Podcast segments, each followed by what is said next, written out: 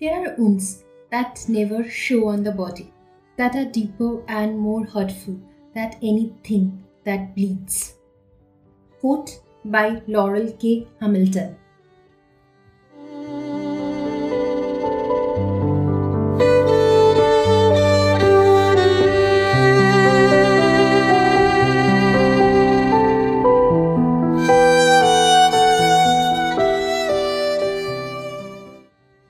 Hello दोस्तों, आप सबका फिर से रिंगा रिंगा स्वागत है दिल की कहानी की शो पे। और अगर आपको प्यार से रिलेटेड कहानियाँ और पोएम पसंद है तो आप बिल्कुल सही जगह पर आए हैं, क्योंकि हम यहाँ पे हर हफ़्ते फ्राइडे को प्यार से रिलेटेड कोई ना कोई टॉपिक के बारे में बात करते हैं। और अगर आपके दिल में जख्म है तो उस जख्म को भी कैसे आप मलहम लगा सकते हो, उसके बारे में भी बात करते हैं। तो अगर आप ये इंटरेस्टिंग अपडेट्स मिस नहीं करना चाहते हैं तो प्लीज़ आप हमें सब्सक्राइब कर लीजिए और रेटिंग भी दे दीजिए, ताकि आपको हर हफ़्ते हमारे हर स्टोरी की नोटिफिकेशन सबसे पहले मिलता रहे। तो चलिए, देर ना करते हुए हमारा थर्ड पार्ट शुरू करते हैं। हमारी हीरोइन के साथ क्या हुआ, जानते हैं। हेलो दोस्तों। आप सबका फिर से रिंगा रिंगा स्वागत है दिल की कहानी की शो पे। और अगर आपको प्यार से रिलेटेड कहानियाँ और पोएम पसंद है तो आप बिल्कुल सही जगह पर आए हैं, क्योंकि हम यहाँ पे हर हफ़्ते फ्राइडे को प्यार से रिलेटेड कोई ना कोई टॉपिक के बारे में बात करते हैं। और अगर आपके दिल में जख्म है तो उस जख्म को भी कैसे आप मलहम लगा सकते हो, उसके बारे में भी बात करते हैं। तो अगर आप ये इंटरेस्टिंग अपडेट्स मिस नहीं करना चाहते हैं तो प्लीज़ आप हमें सब्सक्राइब कर लीजिए और रेटिंग भी दे दीजिए, ताकि आपको हर हफ़्ते हमारे हर स्टोरी की नोटिफिकेशन सबसे पहले मिलता रहे। तो चलिए, देर ना करते हुए हमारा थर्ड पार्ट शुरू करते हैं। हमारी हीरोइन के साथ क्या हुआ, जानते हैं। अनाया को दिन में एक बार खाना मिलता था और खाने के बाद उसके साथ कुछ दर्दनाक हरकतें भी होता था। गैब्रियल उसके साथ जानवरों की तरह सलूक करता था। पर अनाया ये सब कुछ चुपचाप सह रही थी। वो हर रोज एक नई मौत मर रही थी। यहाँ से छूटने का आस उसने छोड़ दिया था, पर फिर उसे उसके पापा की कही हुई एक सीख याद आती है। एक दिन उसके पापा उसे घुमाने लेकर गए थे और सूरज डूबने का दृश्य दिखाया था। उस दिन डूबते हुए सूरज को देखकर अनाया बहुत दुखी हो गई थी और वो बोली थी कि, पापा, अब तो अंधेरा हो जाएगा। अगर हमारी ज़िंदगी में भी कभी ऐसा अंधेरा आया तो हम क्या करेंगे? तब उसके पापा ने उसे हिम्मत देते हुए कहा था, बेटी आज अंधेरा हो रहा है बट कुछ देर बाद फिर से सूरज उगेगा और एक नई दिन की शुरुआत होगी और उस सूरज का उगना तुम्हारे लिए कुछ अच्छा संदेश तो ज़रूर लाएगा। यही सीख अनाया के लिए एक मोटिवेटिंग फैक्टर था। अनाया हर रोज टूटती, हर रोज मरती, पर वो खुद को बोलती, शायद अगली सुबह तुम्हारे लिए कुछ अच्छा न्यूज़ लाए। इस वक्त गैब्रियल से बात करते हुए उसे एक चीज़ समझ आया कि उसकी फैमिली के पास पैसा तो बहुत था, पर उसके लिए कोई कंसर्न नहीं था। उसके पेरेंट्स अपनी धुन में बिज़ी होते थे। तो उसे अगर ज़रूरत थी तो किसी के प्यार की, क्योंकि गैब्रियल बहुत लोनली था और डिप्रेस किस्म का आदमी था। और इस मेंटल डिज़ीज़ की वजह से ही उसने अनाया को किडनैप किया, क्योंकि वो एक ऐसा इंसान चाहता था जो 24 घंटे सिर्फ़ उसके साथ उसकी बन के रहे। गैब्रियल पहले तो ज़्यादा बात नहीं करता था बट जब अनाया थोड़ा सा सिंपैथी दिखाने की कोशिश करती है गैब्रियल की तरफ़ तो गैब्रियल धीरे धीरे अपनी दिल की बात खोलना शुरू करता है। वो अपने अकेलेपन, अपनी दर्द, अनाया के साथ बांटना शुरू करता है। अनाया को प्रॉब्लम तो समझ आती है, पर गैब्रियल ने जो रास्ता अपनाया था इस दुख और इस दर्द से निकलने के लिए, ये रास्ता उसे बहुत गलत लगता है। पर उसे एक चीज़ समझ आता है, अगर उसे यहाँ से बचना है तो उसे किसी भी तरह से गैब्रियल का विश्वास जीतना पड़ेगा। पहले जब गैब्रियल उसके साथ ये सारी हरकतें करता था, अनाया मना करती थी, रोती थी। अब भी अनाया को ये चीज़ बहुत ही दर्दनाक लगती थी। बट कहीं ना कहीं वो गैब्रियल को ये समझाने की कोशिश कर रही थी कि उसे अब इस ज़िंदगी की आदत हो चुकी है। जब गैब्रियल रात को उसके पास आता था तो वो हंसकर उसका स्वागत करती थी। वो उसे बोलती थी, तुम्हारी ज़िंदगी में आज पूरे दिन क्या हुआ? धीरे धीरे गैब्रियल अनाया पे विश्वास करने लगता है। और उसका नतीजा ये होता है कि उसके हाथ पैर की जो रस्सियाँ थी, वो खुल जाती है। ऐसे होते होते एक महीने के करीब बीत जाते हैं और अनाया अभी ट्री ट्रंक से बाहर आ जाती है, पर वो अभी भी उस कमरे में बंद थी। अनाया को समझ नहीं आ रहा था किस तरह से वो इस नरक से निकले। इधर इतना दिन हो जाने की वजह से पुलिस को लगता है शायद अनाया अपने बॉयफ्रेंड के साथ भाग गई है और वो लोग इस केस को क्लोज कर देते हैं। पर अनाया की माँ हार नहीं मानती। अनाया की माँ उसे ढूंढती है और कैप्रियल एक दिन अनाया के इस बिहेवियर से बहुत खुश होता है और वो अनाया को बोलता है, पहली बार वो उस ट्री हाउस से उसे बाहर लेके जाएगा। बाहर की दुनिया दिखाएगा। एक महीने के बाद सूरज की रोशनी देखकर अनाया बहुत घबरा जाती है, क्योंकि जब उसकी आँखों में रोशनी पड़ती है तो उसकी आँखें चौंधिया जाती है। पर उसके साथ कुछ देर बाद वो लाइट से एडजस्ट हो पाती है। खुली हवा में सांस लेकर, पक्षियों की आवाज़ों को सुनकर, पत्तों की सरसराहट को महसूस करके। इसे ये महसूस होता है कि वो ज़िंदा थी। वो गैब्रियल के दर्द को समझ सकती थी पर गैब्रियल ने उसके साथ जो दर्दनाक हादसा किया था, वो चीज़ उसकी ज़िंदगी में एक बहुत बड़ा सदमा बनकर आया था। उसके दिल को चकनाचूर कर दिया था। उसको रातों को दौड़े पड़ने भी शुरू हो गए थे। पर गैब्रियल ये सारी चीज़ों को अनदेखा कर देता था कि उसके लिए अनाया सिर्फ़ एक ऐसी लड़की थी जिसके साथ वो रहना चाहता था हर हाल पे। अनाया दर्द में ज़रूर थी, पर वो अपना हौसला और हिम्मत नहीं खोई थी। उस दिन सूरज की किरणें को देखने के बाद उसने खुद से ये वादा किया था कि शायद मेरी मदद कोई नहीं करेगा, पर मैं खुद की मदद ज़रूर करूँगी। उस दिन गैब्रियल उसे जंगल में थोड़ी दूर लेके जाता है और नदी में इतने दिनों के बाद उसे नहाने का मौका मिलता है। उसी कमरे में नहाती थी और वहीं पे एक छोटा सा वॉशरूम बना दिया गया था।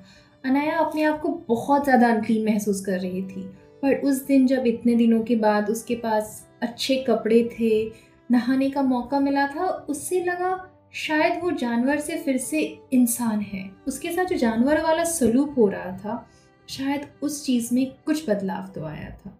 गैब्रियल आजकल दिन में भी आने लगा था, पर वो ये सारी हरकतें करना आजकल कम कर चुका था, क्योंकि वो आजकल अनाया से बातें करना ज़्यादा प्रेफर करता था।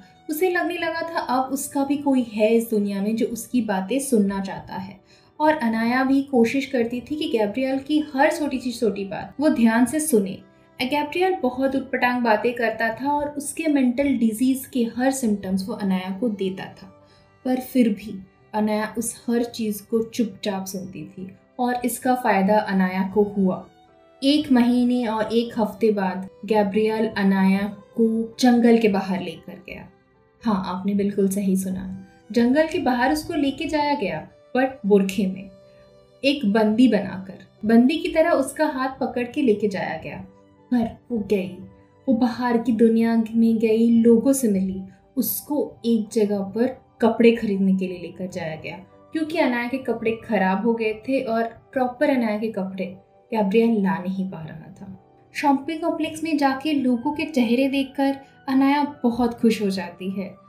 पर इसके साथ साथ उसे लगता है कि उसे किसी भी तरह से मदद की कोशिश करनी चाहिए। वो आसपास देखता है, किसी तरह से लोगों से कम्युनिकेट करने की कोशिश करता है, पर गैब्रियल उसे कभी भी अकेला नहीं छोड़ फाइनली उसे वो मौका मिलता है, जब वो चेंजिंग रूम पे जाती है।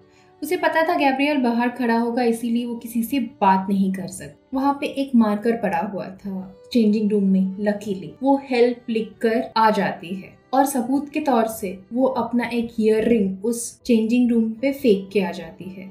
और जब वो लोग सामान लेके फिर से ट्री हाउस वापस आ जाते हैं, इधर शॉपिंग कॉम्प्लेक्स वाले ये हेल्प और ये इयर का ताल्लुकात समझ नहीं पाते हैं। उनको लगता है शायद वो लड़की कुछ कहना चाहती थी क्योंकि वो लड़की सबसे किसी तरह से बात करने की कोशिश कर रही थी। ये बात एक सेल्स गर्ल ने नोटिस की थी। तो वो लोग इमीडिएटली पुलिस को इन्फॉर्म करते हैं। पुलिस जब वो चीज़ों को देखती है, उन्हें समझ तो नहीं आता है बट इत्तेफाक से उस वक्त फिर से अनाया की माँ पुलिस स्टेशन आई थी।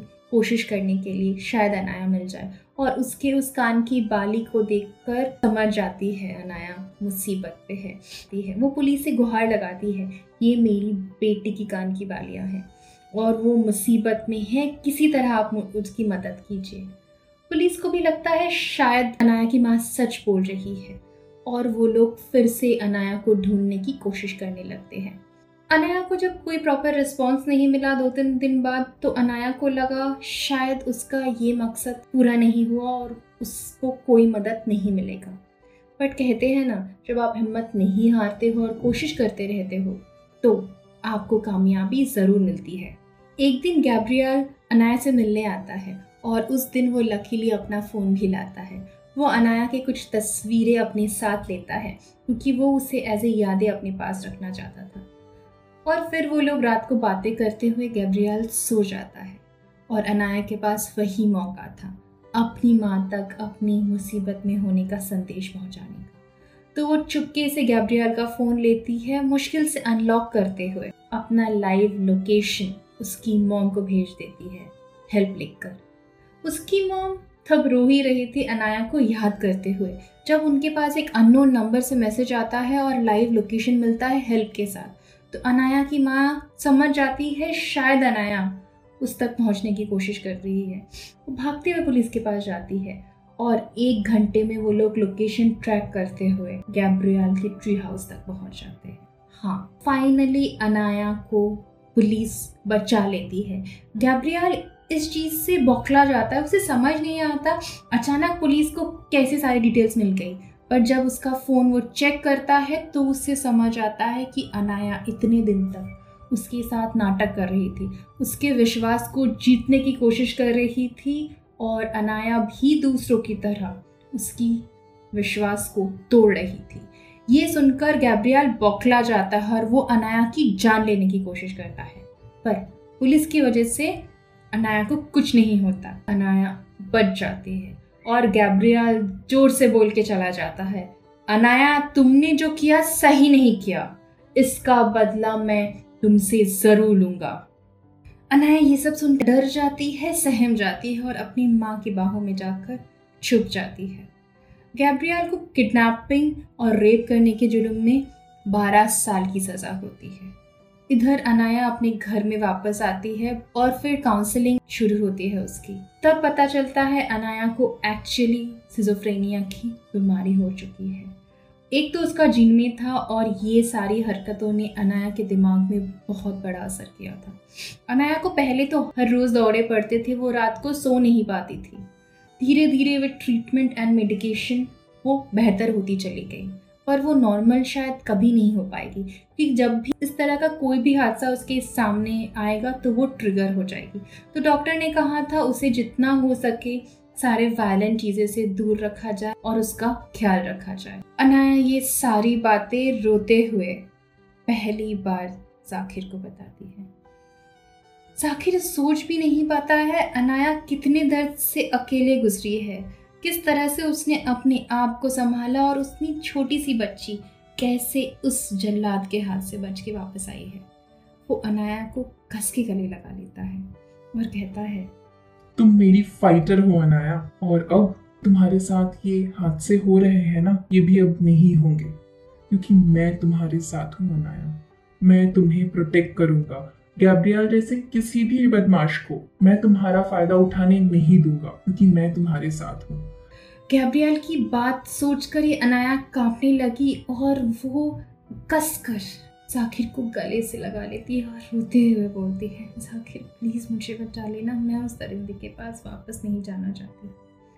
वो लोग बातें कर ही रहे होते हैं और फिर उनके दरवाजे पे एक नॉक होता है और दरवाज़ा खोलने के बाद जो शख्स उनके सामने खड़ा होता है, उस शख्स को देखकर अनाया के होश उड़ जाते हैं।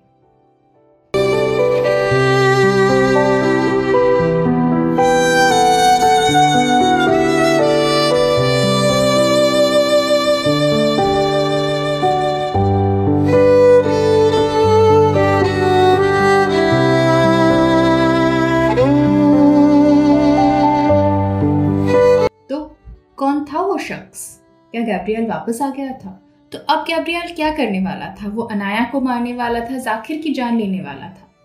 या फिर कोई और वजह थी उसकी यहाँ आने की? और वो मेंटल ऐप वो कौन सा ऐप था जो जाकिर बना रहा था?